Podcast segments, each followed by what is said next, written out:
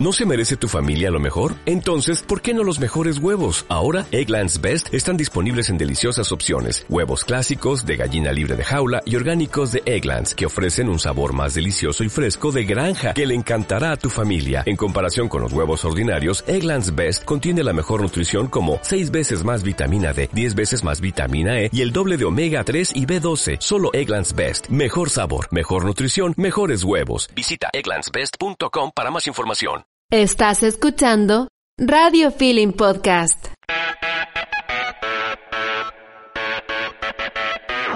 Hola, somos Poli y Laura, dos amantes de la lectura que creen firmemente en que los libros merecen ser contados para todos. E incluso para quienes tienen una prueba mañana y no les dio la vida para leerse ese libro de 500 páginas. Aquí estamos nosotras, para contártelo todo, todo, por, si no lo, leíste.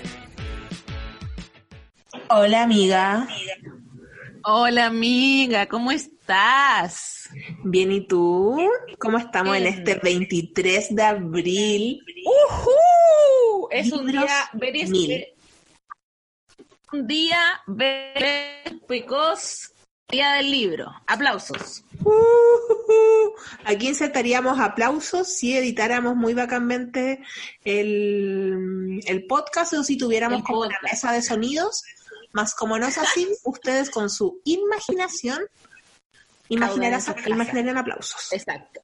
Hoy es hoy 23 de abril, se celebra el Día del Día y se eligió esta fecha para celebrar eh, a los libros porque se conmemora supuestamente el mismo día 23 murió William Shakespeare, Miguel de Cervantes y Garcilaso de la Vega, ¿qué me decís? Por eso también es el Día de Internacional de los Derechos de Autor y acá tenemos presente a una autora. Así que feliz día, amiga. Gracias, está todo patentado, todo patentado, no me roben mi libro, no lo pirateen. Bueno, el otro día, ay, no conté, no te había contado, pero el otro día una niña me escribió por TikTok y me dijo, yo vi tu libro en la feria. Y yo quedé shocked porque, ¿qué decir eso? ¿Lo vio pirata? O vio quizás alguien, lo estaba vendiendo, pues amiga. Sí, pero quedé...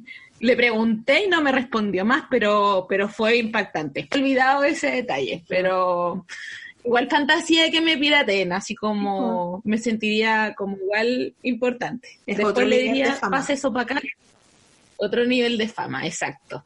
Bien, bienvenidos sean todos, todos y todas a este nuevo capítulo de su podcast literario favorito llamado Por si no lo leíste.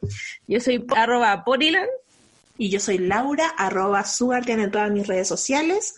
Y al podcast lo pueden encontrar como arroba por si punto no lo leíste en Instagram que el podcast llega gracias a ustedes, a, gracias a radiofeeling.cl. Eh, Ellos están encargados de nuestra difusión y si nos quieren escuchar en directo, o sea, ser los primeros que escuchan el podcast, los capítulos, pueden sintonizar la radio en radiofeeling.cl los días viernes a las 12 del día y luego nos escuchan a través de las plataformas Apple Podcast y Spotify, buscándonos como por si no lo leíste podcast. Exacto. obviamente estábamos hablamos, hablamos como media hora antes de empezar este podcast y estábamos hablando de mi tragedia y es que me compré un disco para que me saliera una photocard en particular, perfecto para tener una photocard, intercambiarla por la que quería y me salió la grupal, o sea, la photocard que nadie... O sea, es una photocard que nadie colecciona, básicamente. Eh, estaba triste, estaba triste, pero ya, ya lo superé. Lo superé y estoy lista para hablar de lo que vamos a hablar el día de hoy. Sí, el día de hoy como conmemoración por el Día del Libro, tenemos eh, el tema principal que va a ser cómo nos convertimos en lectoras, eh, cuál fue nuestro camino hacia ser las lectoras que somos hoy en día, eh, los libros que leímos en el colegio, lo que más nos gustó, y también tenemos un apartado de recomendaciones de autores y autoras chilenas y chilenes. En general. Yay, sí, sí, igual vamos a tener, nosotros estamos, nosotros vamos un paso más adelante y quiero decir que tenemos varios invitados en lo que se, los capítulos que se vienen. Sí, mayo se viene potente. Sí, se viene potente. En fin, eh, amiga Laura, ¿parto yo o partes tú contando tu, tu vida de lectora? Amiga, vamos Cuenta a que- intercambiando. Ya, ok. Aquí en Chile, si es que hay alguien que no, bueno, en todos lados es que empieza uno a los seis años, por cierto. Pero Claro. Es que uno ¿De eh, suele entrar a kinder como a los cuatro o cinco. a los cinco se entra aquí. básico es sexto, o sea, primero básico son los seis años, algo así, y tú se supone que para pasar primero básico tienes que saber leer. Oye, qué brutal. El otro día hablaba con mi familiar, un profe, y me decía que hay un montón de niños por la pandemia que entraron a primero básico y no saben leer o escribir bien. Mm, sí, pues porque tienen papás que no son profes, pues. Entonces uno piensa que es muy natural enseñar a leer o enseñar a escribir, pero al no tener la docencia, eh, no sabes cómo explicarlo o hacer que un niño eh, entienda. pues. Entonces, claro, efectivamente Yo- yo sé leer, sé escribir, soy, no sé, papá de un niño de primero básico, pero no sé cómo enseñarle a ese niño porque yo lo tengo tan incorporado el leer y el escribir y es una cosa para mí tan como automatizado que no sé cómo enseñar, no, como que no comprendo que ese niño no sabe. Y eso le pasa a muchos padres, ¿cachai? Como que piensan que es una weá, como ellos ya lo hacen, eh, piensan que es una cuestión tan simple y no saben cómo explicarle, pero ¿cómo le explicáis a un niño? O sea, te- para eso está la docencia.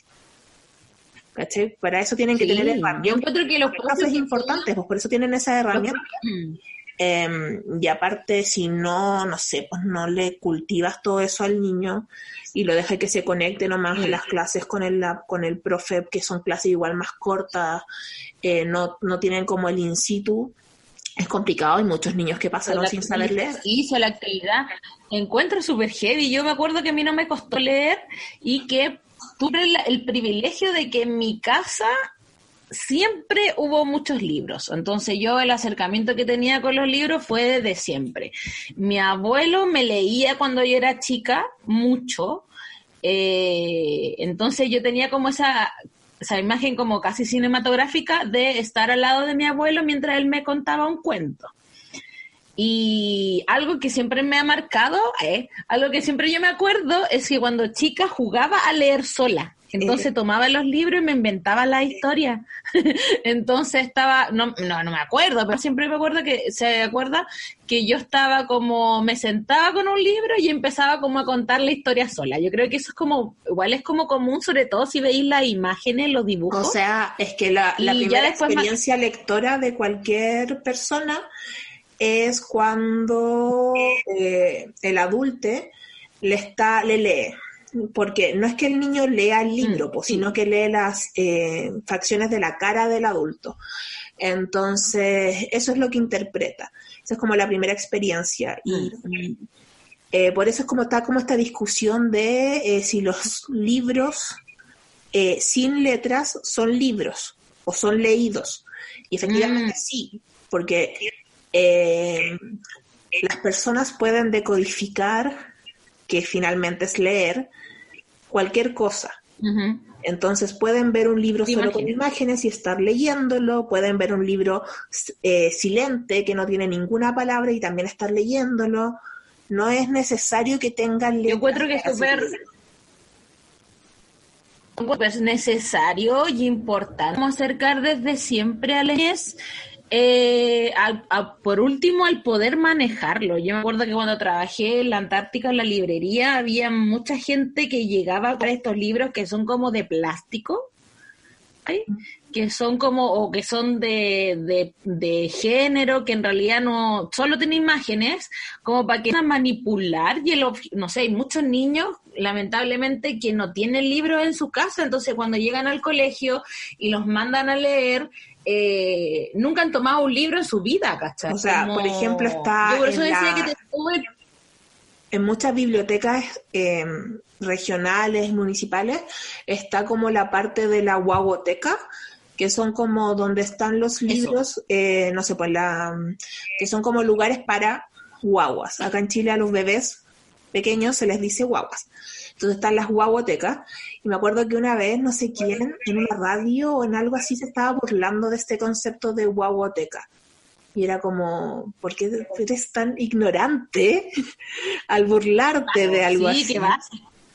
Eh, porque Sí. efectivamente, o sea, si tú, yo me acuerdo que en un diplomado, en, mi, en un diplomado en el que estuve, iba, fue, vinieron como expertos internacionales a darnos como charlas. Mm. Y mm, un experto que era de Costa Rica, pero él trabajaba en las bibliotecas en París. Él decía esto, pues que las guaguas decodificaban la lectura a través de sus eh, a través de sus mamás. Él decía sus mamás, pero puede ser cualquier adulto que les lea.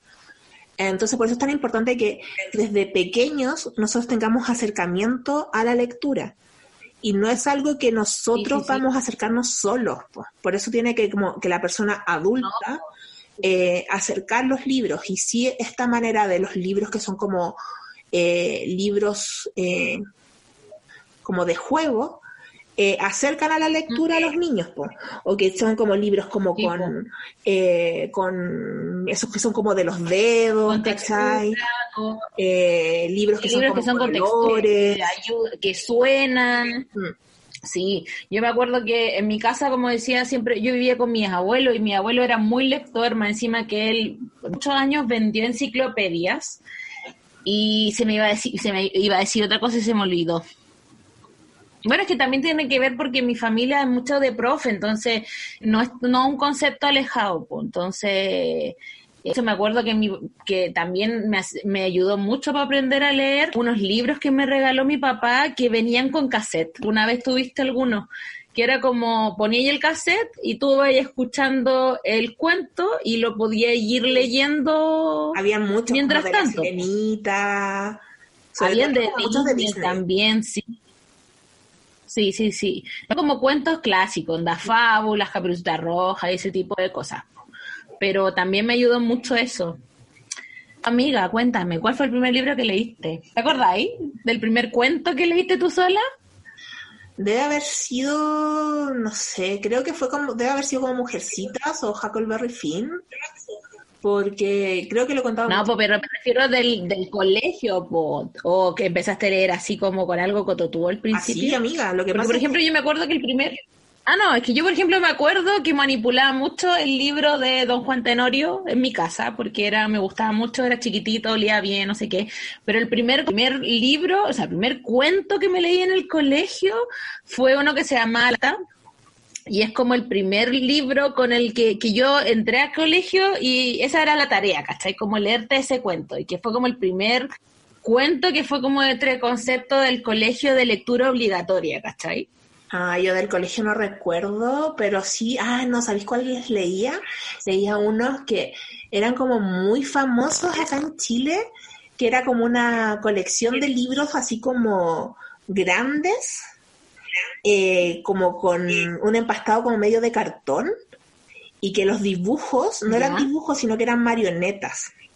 Eran unos, unos libros como negros ¡Ay, sí me acuerdo! eh, Unos que eran como, que tenían como- tenían pulgarcito, tenían eh, todos los libros Sí. clásicos, todos los, cuentos clásicos. tenía como esta imagen de no, no es holográfica, era como como 3D, no sé, pero sé de lo que estoy hablando. Negro, ¿no? Y negros, eh, pero la imagen de adentro eran como en toda la, eran como apaisadas, o sea, como que se veía en todo el libro y eh, eran marionetas, entonces no era, era como si fuera un stop motion, una cosa así el, el dibujo, porque no era dibujo, porque era Mm. marioneta, era una foto. Sí, sí me acuerdo, pero Eran hermosos y me sí, sí encantaba me acuerdo, me acuerdo.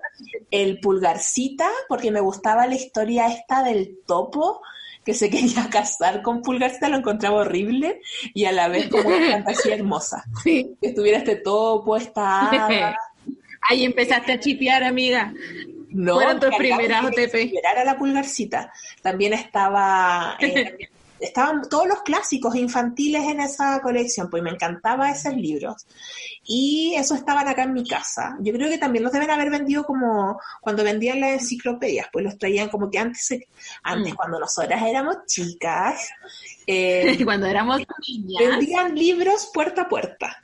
O sea, iba como de la editorial Océano, ponte tú. Mi abuelo iba- trabajaba en iba a eso. vender, iban como una persona como tu abuelo, a venderte a, a tu casa y te decían, no, Mm. mira, tengo estas enciclopedias, eh, te las daba como en cuotas y te dejaba como todas las Sí, enciclopedias de naturaleza, de historia, de no sé qué, y también dentro de esas tenía una- enciclopedias habían textos, Bien. o sea, libros como infantiles, y te los iban a vender a la sí, casa. sí me acuerdo.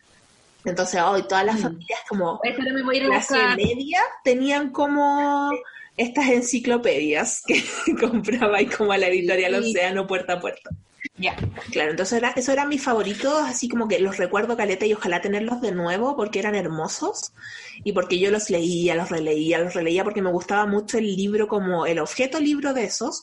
Y por otro lado yo tenía en la Mm. casa de mis abuelos paternos, eh, ellos tenían una biblioteca gigante, gigante en todo el living y en mi pieza, porque yo tenía como una pieza en la casa de ellos, eh, tenía una biblioteca como infantil, donde me tenían así como Mujercita, Huckleberry Finn, eh, La cabaña del tío Tom, como clásicos así.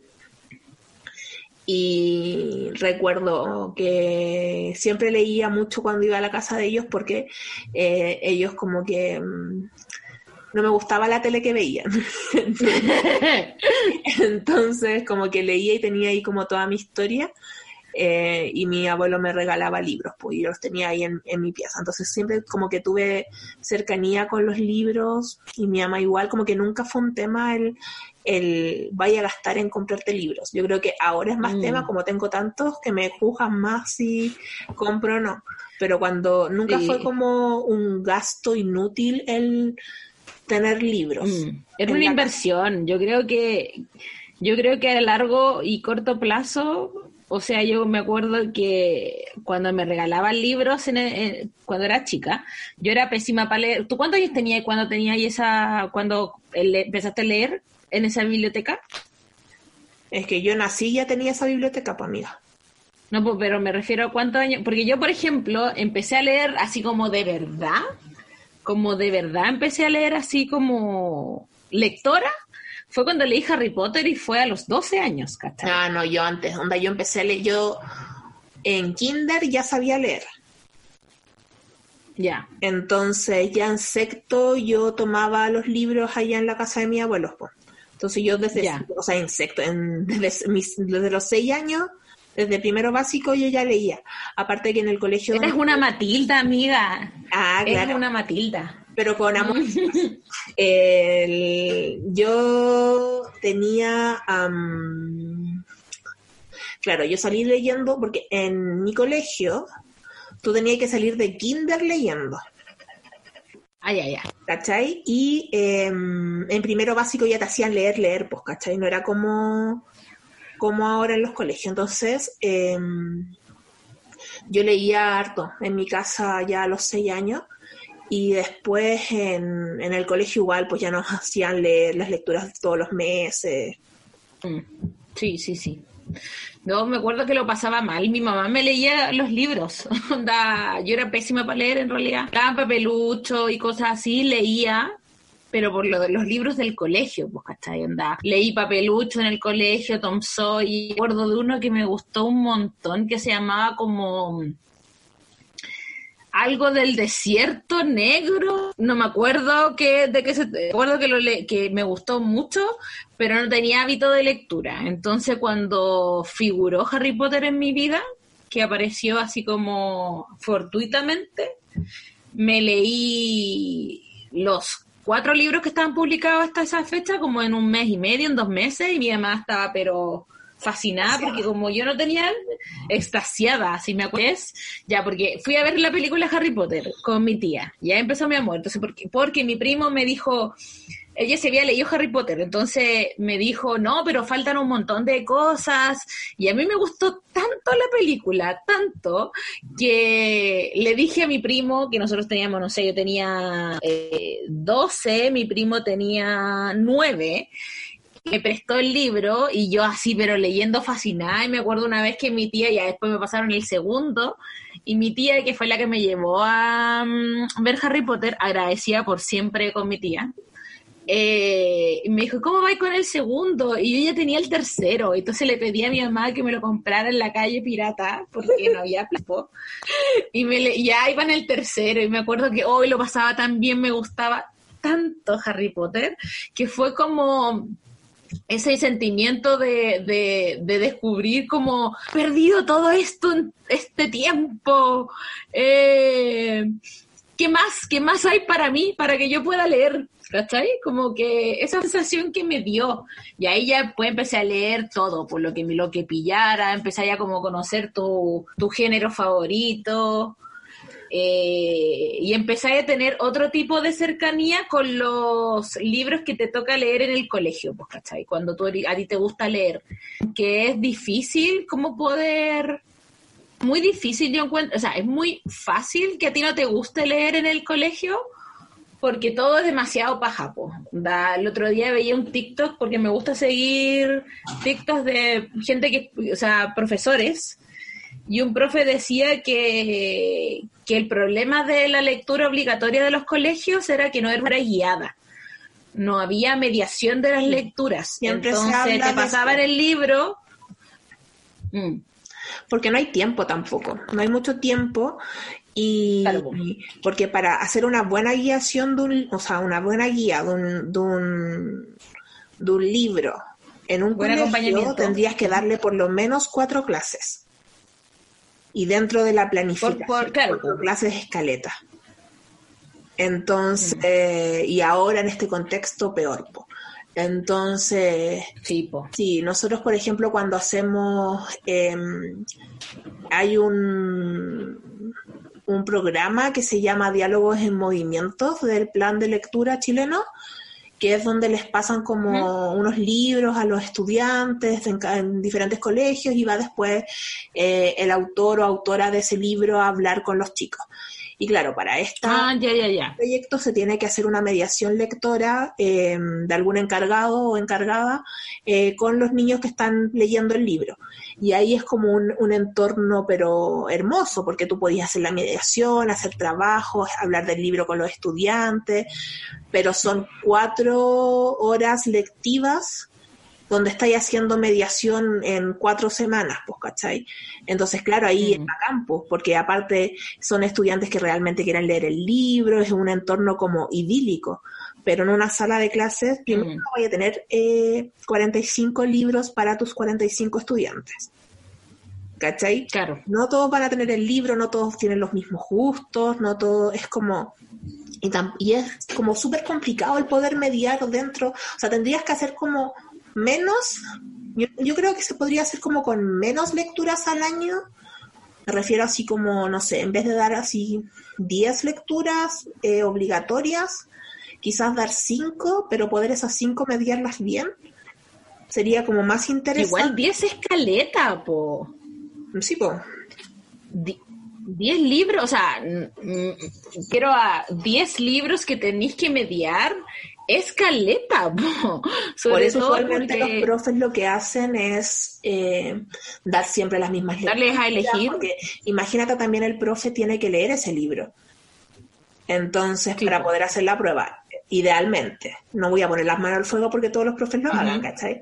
Pero idealmente tienen que leer el libro, entonces por eso usual, por eso casi siempre se repiten los libros, porque ya tienen las pruebas hechas, porque la leyeron, porque también a veces son libros que ya están en la biblioteca, entonces para que no se compren libros nuevos. eh, Mm, mm. es eso. po. Pero claro, es complicado. Sí. También pueden hacer como otros tipos de pruebas, no ser siempre como la prueba eh, formal eh, de siempre, pues pueden hacer otro tipo de evaluación. Am- Yo me acuerdo que cuando tuve que leer Cien años de soledad, esto fue como un cuarto y tercero medio, eh, mi profe de lenguaje no en- teníamos que leer el libro, pero no en vez de hacer pruebas, tuvimos que hacer disertaciones como con distintos temas de, de Cien años de soledad, onda, el árbol genealógico, el tiempo, las metáforas, los personajes femeninos, ¿cachai? Que, que es diferente a cuando, o sea, yo no, no, no sé, existen todavía profes que sean tan, me imagino que sí, obviamente, que sean tan estructurados de lean el Quijote, hacemos la prueba y pero conozco a muchos profes que por lo menos tratan también de abrir las lecturas para ponerlas de sugerencia, ¿cachai? A nosotros nos habló un profe de lenguaje eh, a principio de año para contarnos que había puesto el K-Book dentro de las sugerencias para sus estudiantes como en séptimo básico. Eh, y encuentro eso bacán porque al final de cuentas siento que en el colegio es tan, es tan imperativo que le hay y es tan obligatorio que obviamente te convertís la lectura y el proceso de la lectura como una obligación, pues, ¿cachai? Yo creo que, por ejemplo, lo, lo, bacán sería si las lecturas fueran transversales, no solamente al lenguaje, sino como a todo el plan de estudiante, a todo el plan como al currículum del colegio por ejemplo, en las lecturas no solamente fueran para lenguaje, ¿cachai? Sino que también pudieran, no sé, quizás, quizás en matemática leer algún libro que tenga que ver con las matemáticas, quizás en mm. ciencias o en historia leer algo, una biografía, eh, que no solamente mm. fueran al plan o a las notas de lenguaje, ¿cachai? Que fuera algo como mm, más... Claro, Más transversal, como digo. Y ahí sería quizás más mejor y sería como algo más como, como un engranaje que va caminando hacia el mismo lado. ¿Cachai? Claro. No solamente como que las cosas separadas no sirven, por al final. Tienen que ser como. encima que pensáis, o sea, en el colegio yo me acuerdo que era como súper. Eh, eh, como si tú eres matemático y solamente te podía gustar los números y nunca leías. Si, si eres de lenguaje o fuera, eras humanista, tenía que ser full sí. Y me acuerdo que una vez un profe de física nos dijo como eh, un libro lo puede leer cualquier persona, sea humanista o científico. Pero una persona humanista puede leer un libro de, de o de ciencia. Y yo quedé así como insultada. ¿Cómo sabe? How dare you? ¿Cómo sabe usted si yo no voy a poder leer eso? A ver, o sea, eh, no puedo. Hay caleta. O sea, no puedo, no puedo, lo diga. no porque usted lo diga. pero yo no voy a aguantar que usted me ponga así. O sea, sí, me, saco pésimas notas en matemática, pero ¿cómo se atreve a decirlo? A lo mejor, si usted me hiciera el libro de matemática, a mí me iría bien. Aunque en realidad, mi en, la, en el, o sea, me iba mal. Yo era pésima, siempre fui pésima por lo que fue número. Pero en el peor, en el ramo que me iba peor era química, weón. Me acuerdo que en medio pasé con química como con un 4 o con un 3. Amiga, yo no sé cómo pasé, porque yo te juro que ahora siento que lo único que se hace es sumar y restar. Si tú me Igual, el otro día, sí, el otro día veía un TikTok que, ya, eh, que, que se supone querías saber y no sabes. Y una niña dijo, eh, multiplicar por, por, eh, por números de dos dígitos y yo así, ¿qué? Y ponía el ejemplo, no sé, por 435 por 49 y yo así, no sé, no sé cómo se hace eso, lo olvidé. Tampoco sé. Lo, lo olvidé absolutamente, pero no he olvidado las cuestiones de los verbos. No sé, como que me gusta, me gustaba mucho. Como yo estudié también después lenguaje, o sea, pedagogía en lenguaje, eh, aunque en la carrera, me, acostumbré mucho con mis compañeros de analizar las oraciones en la calle, ¿cachai? En las publicidades, o, sea, así, entonces me volví como un esa wea. Y yo, bueno, y también porque me gustaba mucho leer caía hipo, ¿cachai? Mm. Sí, sí, sí. No sé, amiga, ¿y cuál fue el libro que... Bueno, Harry Potter. Pero Harry Potter no lo leíste por el colegio, pues lo leíste... No, no. Porque tú ibas en, un colegio de monjas que tienen que hacer leer Harry Potter. del lado Harry Potter. No, pero una vez conté. Del diablo. Eh, del diablo. Sé que mis lecturas de enseñanza media yo las, yo las recuerdo con mucho cariño. Como El túnel, leí, leímos Cien años de soledad, Como hago para chocolate, ahí conocí a Cortázar. Eh, me recuerdo que mi experiencia con el Quijote fue mucho más amigable porque también fue un, un, un trabajo, eh, escribimos poemas, eh, conocimos a muchos, no sé, mi profe de lenguaje era como muy clever en tratar de meter así como muchas autoras, poetisas, muchas autoras y cosas así. Y yo creo que el lenguaje me gustaba mucho la parte cuando hablábamos de libro y lo que más me costaba era poesía. No es que te enseñaban cómo a como la estructura de la poesía y todas las to- y analizar y las figuras ¿cómo se llamaban esas las figuras literarias cuando era como la hipérbole, el hipérbaton, la Eso, pues, comparación, todo eso, figuras literarias. Entonces recuerdo con harto cariño mis lecturas de colegio en esa, en esa época, pero yo creo que después de leer Harry Potter me pegué como un subidón y empecé a leer puras libros románticos. Ahí fue cuando leí a José Luis Rosasco y yo enamorada Oh, que se murió. absolutamente. Amiga, se murió. Sí, pero Igual está. lloramos su muerte. Sí, estaba viejito ya. Sí, eso hasta mismo. el último momento escribió historias bonitas de amor. Sí. Sí, o sea, mira. Eh, y Siento que ahora está como muy Mira. de todo el mundo odiando a, a Rosasco viejo facho, que sí, Rosasco viejo facho. sí, indeed. Indeed. Sí, po. Pero Había que solo conocer su casa, que mi amiga la conoció. ¿Tenía casa de viejo facho? Sí, tenía que ser. o sea, tenía un piano. pia- Tenía un, Tenía un eso piano. decir, tenía un piano. ¿Quién tiene un piano en su casa? Solo Él. José Luis Rosa, Facho. Él tenía un piano.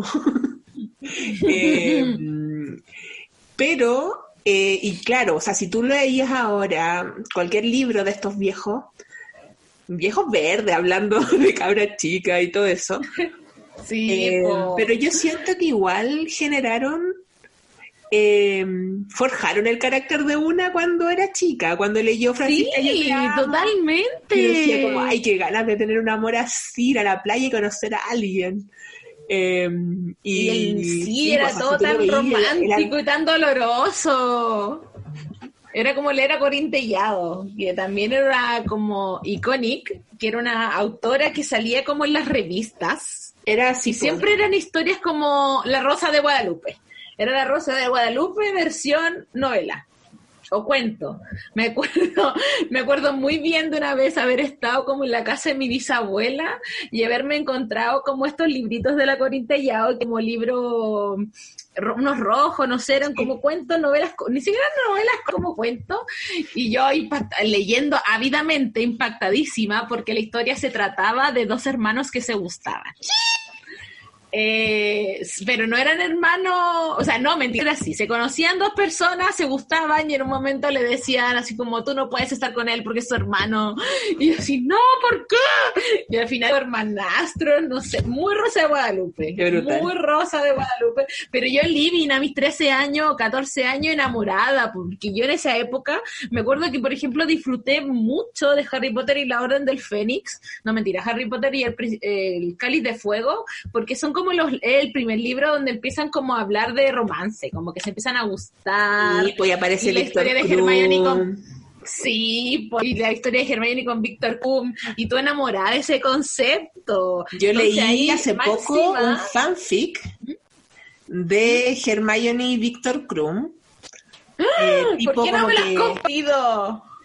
como que ¿Qué no se me- llama, no y de hecho amigas? la autora, es que una española, lo escribió a- en el año pasado como en la primera cuarentena que tuvieron allá en España, y se llama como viruela, no, eh, viruela de dragón, algo Sí así. me contaste, sí me contaste, Y es, que lo hablamos es en el Jeff. Kiss, onda, si pueden buscarlo, leanlo, porque como que va representando todas estas Ah. cosas de la pandemia y de, de estar encerrados, po. Entonces se reencuentra Hermione con Víctor. Que se besen. Hermione ya terminó con Ron, habían terminado. Con Ron, como debía ser. Entonces como, como que se debía empiezan ser. a cartear, porque Víctor se queda como varado en Cartear, Londres. amiga, que antiguo el concepto. amiga, el Pero es que se concepto empiezan a cartear, po. Pero Si amiga, no, esa weá de colegio, enseñanza media. Pero se empiezan a cartear.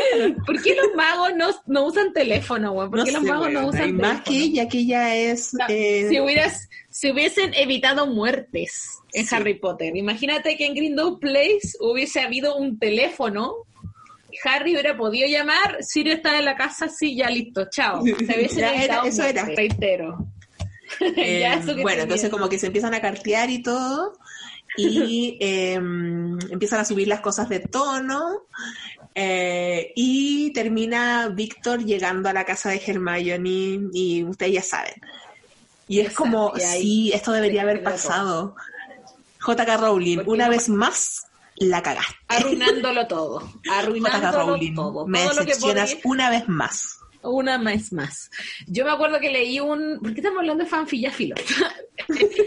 leí un, un Víctor Hermione que se llamaba como El último caballero, creo, y era la historia del cuarto libro con de la perspectiva de Víctor Krum, Hermione Granger. Mm, No está terminado. Nunca lo terminaron, qué rabia. eh, pero era todo. Oh, ¡Qué rabia! Esa gente debería estar presa sí. la gente que escribe fanfic y no los termina. Bueno, estaría presa yo también.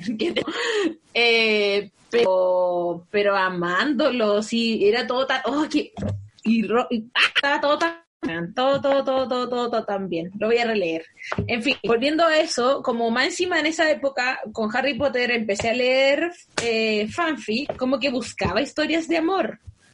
Y para mí era lo mejor Mm. todos los libros, o sea, yo creo que si hubiese estado en el colegio, si hubiésemos tenido la literatura juvenil tan implícita en la época de colegio, hubiese sido bacán, Mm. da viva. Creo que, porque la literatura juvenil la empezamos como a, la, o sea, siempre han existido un público más joven, pero no existía como la sección literatura juvenil en las librerías, pues, ¿cachai? No, po. Y Creo que aparte por eso que tenía- tampoco se tenía veían 14 como años. libros que fueran para leer en el colegio. Si yo recuerdo que cuando yo iba al colegio, que fue hace varios ayeres, em, como qué leías tú cuando ibas ya en media? ¿Qué fue lo más eh, Juvenil. juvenil que leíste? No sé, quizás Ah, puede yo tuve ser como que leer, ¿cómo se llama? Las Crónicas de Narnia. Leí. No, tampoco A lo mí leí, nunca me pero leí Juventud en Juventud. Yo leí Juventud, Juventud en Éxtasis y el otro que podría ser como más juvenil es el de Alberto Fuguet, mala onda. que es con onda, sí, Ya. que me cargó, lo odié. No, Fuguet, pésimo. Eh, Sí, pero no, también, yo por creo ejemplo, que lo el colegio- Harry Potter. Eh, o también te hacen leer en algún, yo no lo yo no lo leí, pero en el colegio leí, o sea, tenía, o sea, es de gente que en el colegio he leído eh, chicas de alambre, Mm. rebeldes, que son como libros más juveniles, Sí, aunque Pero la señora de rebelde canceladísima. desde la perspectiva de alguien muy adulto, como de un boomer. Siento que sí, mucha de la literatura juvenil es desde la perspectiva de alguien adulto. O sea, si tú veis como que, no sé, por lo- los mismos libros de Rosasco son li- literatura juvenil, pero es la literatura de un, desde la perspectiva de un viejo facho, po.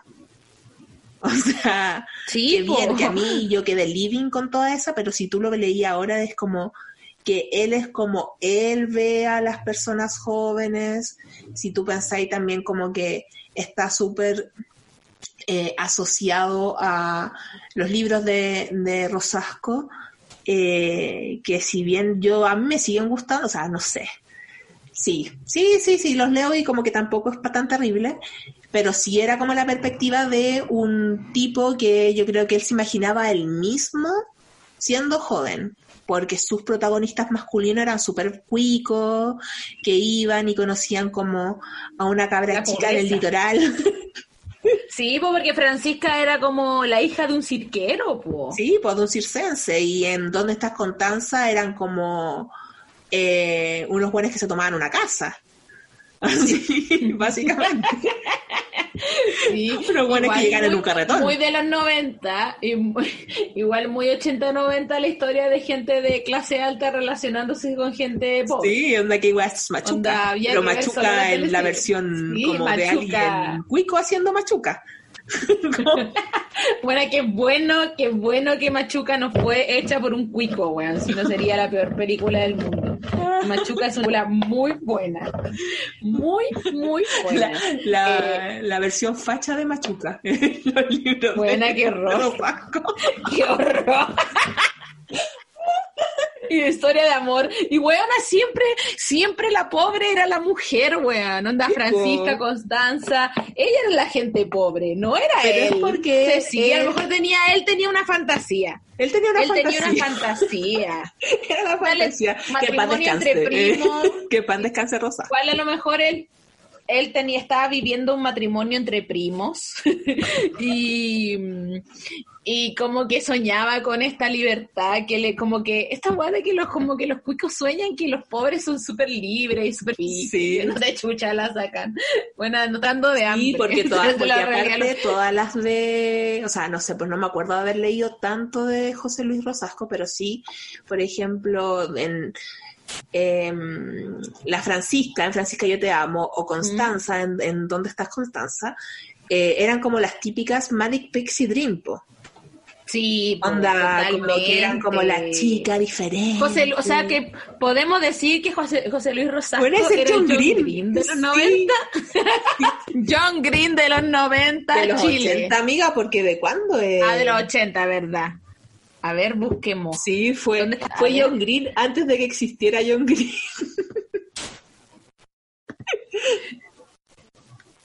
Bueno, fue John Green antes de que naciera John Green. A ver, Francisca. Oh, yo te amo, novela. Es del.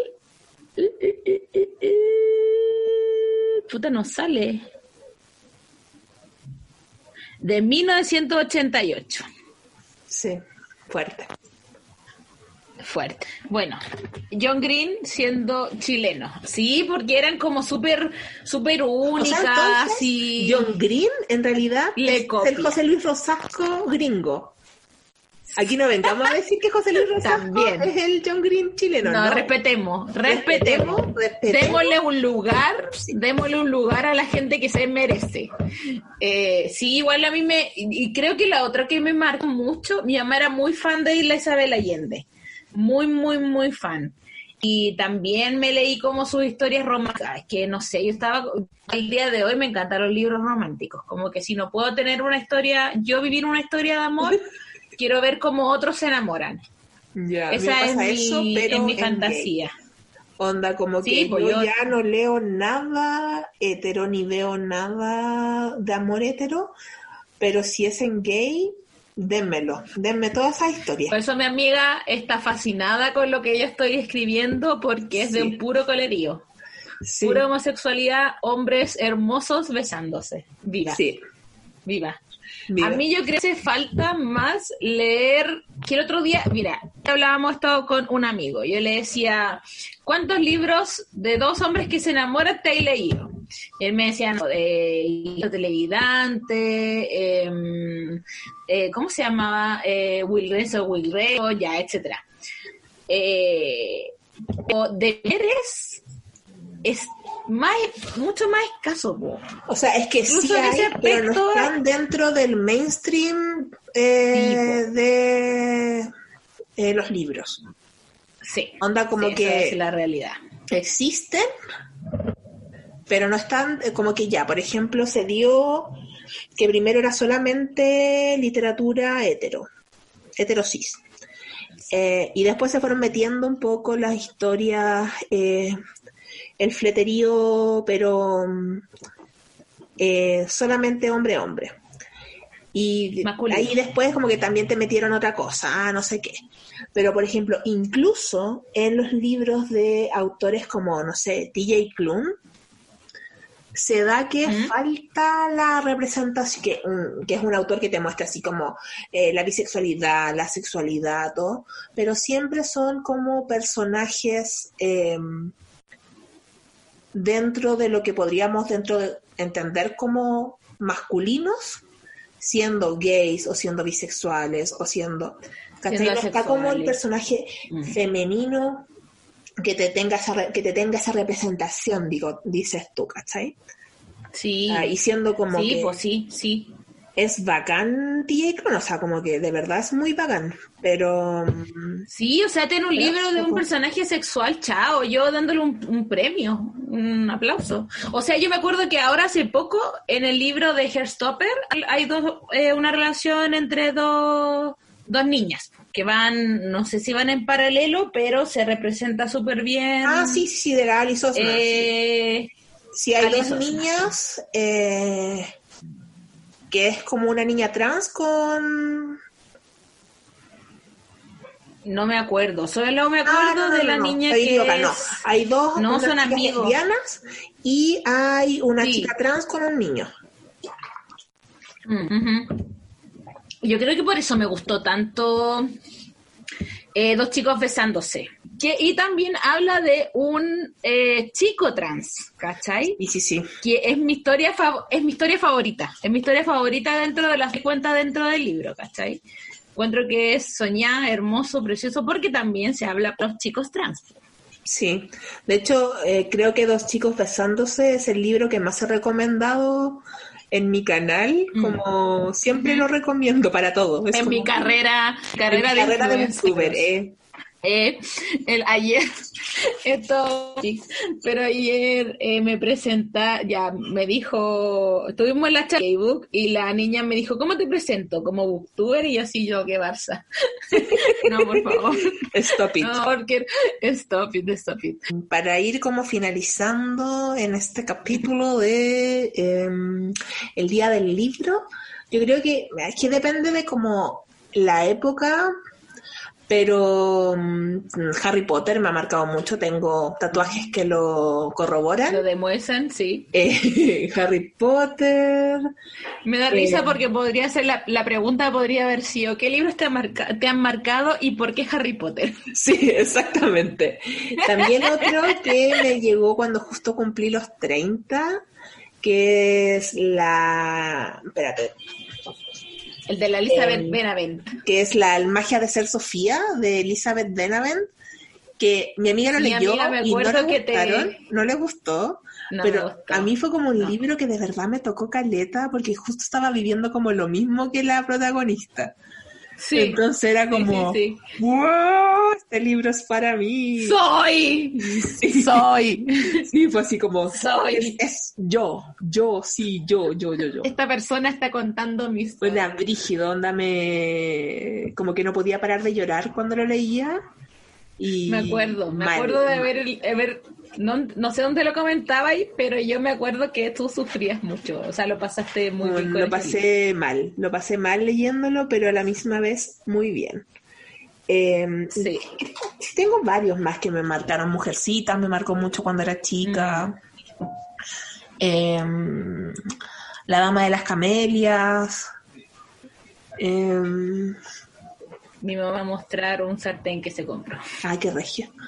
Eh, y creo que eh, eh, eh, eh, esos, esos me- ahora que recuerde, como que estoy mirando mi librero y sí, esos. Yo creo que a mí, obviamente, Harry Potter, onda, marcó un antes y un después en mi vida, así como brígido. De hecho, incluso mi libro salió publicado el primero de septiembre, entonces... Ah, mira, te fuiste a Hogwarts. que me fui a Hogwarts con el libro y todo. Eh, pero hay otro que también me pasó lo mismo que le pasó a la Laura con esto de la Elizabeth Benavent, que se llama... Eh, ay, no, espérate, lo necesito googlear. Que se llama Una cita con mi vida. Que yo me acuerdo, leí eh, no es de mi o sea, no es como de mis libros favoritos, la Cecilia Ángel es una de mis autoras favoritas, pero no es mi libro favorito de ella. Es un libro que me pegó muy fuerte, porque trata de una niña que está como que toda su vida, eh, o sea, es un poco fantasía, eh, como que toda su vida está funcionando mal. Y un día conoce como a la, perso- la personificación de su vida y ella tiene que ir solucionando situaciones para que su vida se arregle y básicamente habla de, de cómo uno se engaña y cómo uno miente para tratar de ser feliz. Cuando en realidad no estáis siendo feliz. Y pegó caleta sobre todo porque ella habla de desde lo que me estaba pasando a mí en ese momento, que era cuando estaba saliendo de la universidad y no tener idea qué querés hacer con mi, con mi vida, Eh, y otro que me haya marcado, oh, no sé, es que creo que eso como que me que, que significan como brígido para mí porque ya sería como de mis libros favoritos, ¿cachai? Mm. Eh, y yo creo que también pues como un extra que fue importante en mi época de, eh, universitaria es eh, Bodas de Sangre. O sea, no tiene nada que ver con mi vida, obviamente, pero fue como el libro que me, Lorca me acompañó durante toda mi época universitaria.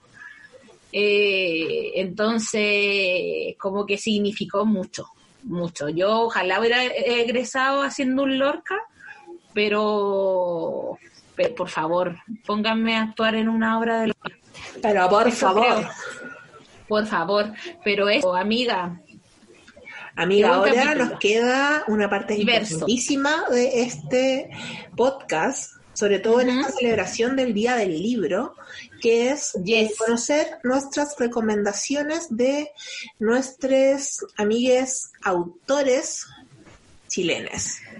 Y eh, como primera recomendación tenemos eh, la de Marcela Paz Peña, más conocida en los bajos mundos como Isonauta.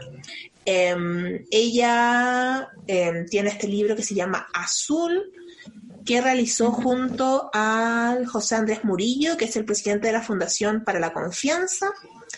Eh, Un libro y, eh, precioso. libro, o sea, sanador, hermoso. Eh, y- marcador también. Sí, fuerte, fuerte, fuerte. Yo recuerdo que cuando lo leí, me lo pasó la editorial y estaba como en un café esperando a- al apoyo que llegara. Llorando. Y yo llorando. Llorando, Llorando. en ese Qué café. heavy, o sea, antes de que pase la, la Marcela, qué fuertes son esos libros, comillas, infantiles, o libros álbumes, Sí, porque es un que de libro. álbum. Que te, como que te destruyen en cuatro páginas. O sea, yo me acuerdo haber leído a uno, un libro de, no me acuerdo, ¿cómo se llama? El último viaje del abuelo, no me acuerdo bien, pero yo llorando así, pero a mares. Sí, Llorando yo ahí figuraba llorando. Eso pasa con, con, Pero- con Azul también, Claro. que está ahí como... Si pueden, búsquenlo, está en varias eh, bibliotecas, si pueden comprarlo, háganlo porque está, pero de las preciosuras. Y a la Mar se la pueden seguir en sus redes sociales como arroba isonauta. Y acaba a pasar con su regia recomendación. Hola, soy Marcela Paz Peña, o más conocida en Instagram y en las calles como Isonauta. Eh, bueno, el libro que les voy a recomendar hoy día eh, es un descubrimiento que hice hace muy poquito. Eh, se llama El Oasis de Latinoamérica y fue escrito, o bueno, más bien dibujado por La Mirona, porque es un libro de viñetas ilustradas y lo bacán es que muestra qué pasó en Chile el año 2019, 2020, y bueno, lo que se viene el 2021. Si quieren pasar una pandemia con un poco de humor, pero un humor oscuro como nuestro país, se los recomiendo. Eh, la contraportada está escrita además por la seca Alejandra Matus y bueno, van a poder recuperar un poco de, la esperanza en este mundo una vez que lo terminen. Espero que lo disfruten. Ya, nuestra siguiente recomendación viene de, de, de cerca. eh, Soy yo. Ah, te es caché. de mi, es lo que voy a recomendar yo como autora del K-pop. Eh, no, vengo a, quiero presentar a quien es nuestro amigo personal, Ignacio Rebolledo, quien hace muy poquito lanzó su segunda novela que se llama Lugares eh, Seguros. Sí, lugares seguros. Sí. Eh, Lugares que hablan. segu- eh, lugares que hablan. lugares seguros. Nachito Rebolledo no solamente es mi amigo, también fue mi editor en el proceso del K-Book, así que Y recordemos que fue su- él, recordemos el, el capítulo de BookTube Chile. el cheque. Él es parte de The Originals. Amiga del, de Originals. Y exacto. él también estuvo metido ahí en el cheque, ¿qué les digo? Él también tuvo parte del cheque. Ya, ¿qué recomendación? Hello, hola amigos. Eh, bueno, primero que todo, muchas gracias por, por la invitación. Acá Ignacio Rebolledo, editor eh, y autor, ahora puedo decir, de dos novelas. Eh, ahora puedes verme y lugares seguros. Eh, y gracias Poli, gracias Laura por invitarme a, compartir eh, libros y lecturas y recomendaciones.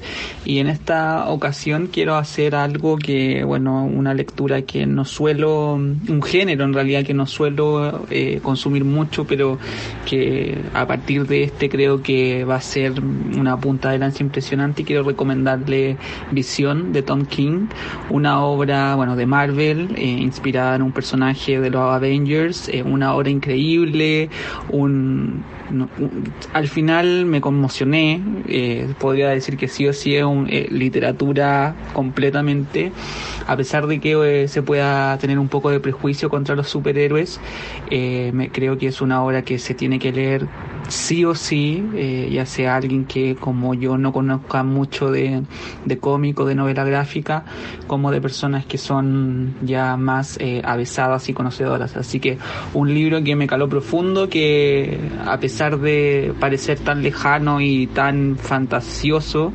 eh, toca la fibra sensible eh, de cualquiera, creo yo, de cualquiera que tenga lazos familiares eh, en general. Así que eso, me extendí un poquito más, lo lamento, eh, pero nada, me, me, quedaría mucho tiempo más hablando de esta preciosa novela gráfica. Así que se la recomiendo y eso chiquillas, muchas gracias, eh, les deseo lo mejor y muchos cariños para los oyentes del podcast. Ahora en esta tercera recomendación, amiga, que rege la recomendación del Nacho, me encantó, me encantó, me encantó. Ahora en esta tercera recomendación. es gracioso porque no hemos escuchado la recomendación del Pero Nacho yo porque no confío, la ha mandado. confío. El hijo es de- gracioso. En esta tercera recomendación tenemos a Paz Corral, autora de libros infantiles, cuentacuentos y encargada de proyectos de eh, la editorial Zigzag. Amiga personal de nosotras dos, nos encanta, Yes. la queremos mucho, es la más simpática de todas. Ella Y también yo nos quiere personalmente he estado eh, en algunas sesiones de ella como cuentacuentos, 10 de 10. Eh, tiene unos libros maravillosos infantiles. Eh, creo que el que más me gusta de ella es eh, Abuelita, no, Caperucita y Abuelita Detectives Sí. Que son muy graciosos, son libros como, son retelling de la caperucita roja, pero muy chistosos, así que se los recomiendo Sí, también. bacán. Y acá pasamos con su regia recomendación. Quería recomendarles un libro que se llama Fugitiva y Reina de Violaine Wisman de la editorial Hoja de Lata. Uno de los libros más emocionantes que he leído en este año pandémico, en este tiempo que llevamos en pandemia. Uno de esos libros que te hacen leer rápido, pero que a la vez lo único que quieres es leerlo lento para que no se termine. Está escrito en primera persona y está basado en la vida real de la escritora que vivió eh, y creció con una madre maníaco-depresiva que las amaba y las detestaba a la vez, a ella y a su hermana, que les hizo la vida imposible y maravillosa. Durante mucho tiempo y durante todo su crecimiento tuvieron que ser eh, en parte madre, queriendo siempre ser hijas. Es un libro que desgarra, que emociona y que nos hace reflexionar acerca de la maternidad. Ustedes deberían ser agradecidas con esta mujer que acaba de recomendarnos un libro, porque muchos libros juveniles extranjeros han llegado a Chile gracias a ella. Sellos literarios completos. Ella nos trae todo lo mejor de eh, la literatura acá a Chile gracias a Zigzag y ahí está como su ojo clínico de qué nos puede traer y qué, qué cosas. Así que ya saben, 10 de 10. Y por último, en este día del libro tenemos eh, la recomendación de Joseph Michael Brennan, amigo Yes. eh, de la casa, autor de la saga de literatura juvenil, bueno, la trilogía de literatura juvenil, eh, Las Memorias del Juramento, que en lo personal me gustó muchísimo. Estoy esperando que Laura fan. pronto pueda sacar algo nuevo. Estuve leyendo lo que estaba escribiendo y me gusta bastante. Así que aquí pasamos con la recomendación de mi amigo. Hola a todos, soy Joseph Michael Brennan, eh, escritor de fantasía, autor de Las Memorias del Juramento, y en este día del libro, eh, Laura me pidió que les recomendara algo que me guste mucho a mí, y se me ocurrió recomendarles eh, un libro un poquito viejo, una saga un poquito vieja, pero que a mí me hizo mucho bien y que me encantó leer de chico. Se llama El ciclo Pendragon, de Stephen R. Lohed. Eh, estos volúmenes se publicaron, son eh, cuatro o cinco volúmenes, se publicaron entre el 88 y el 99 y es eh, una fantasía, es como un um, retelling de eh, la historia del rey Arturo con muchos elementos de mitología céltica y clásica. Así que a los que les gusta eso les va a encantar. Eso, les mando un abrazo grande y muy feliz día del libro. Cariños.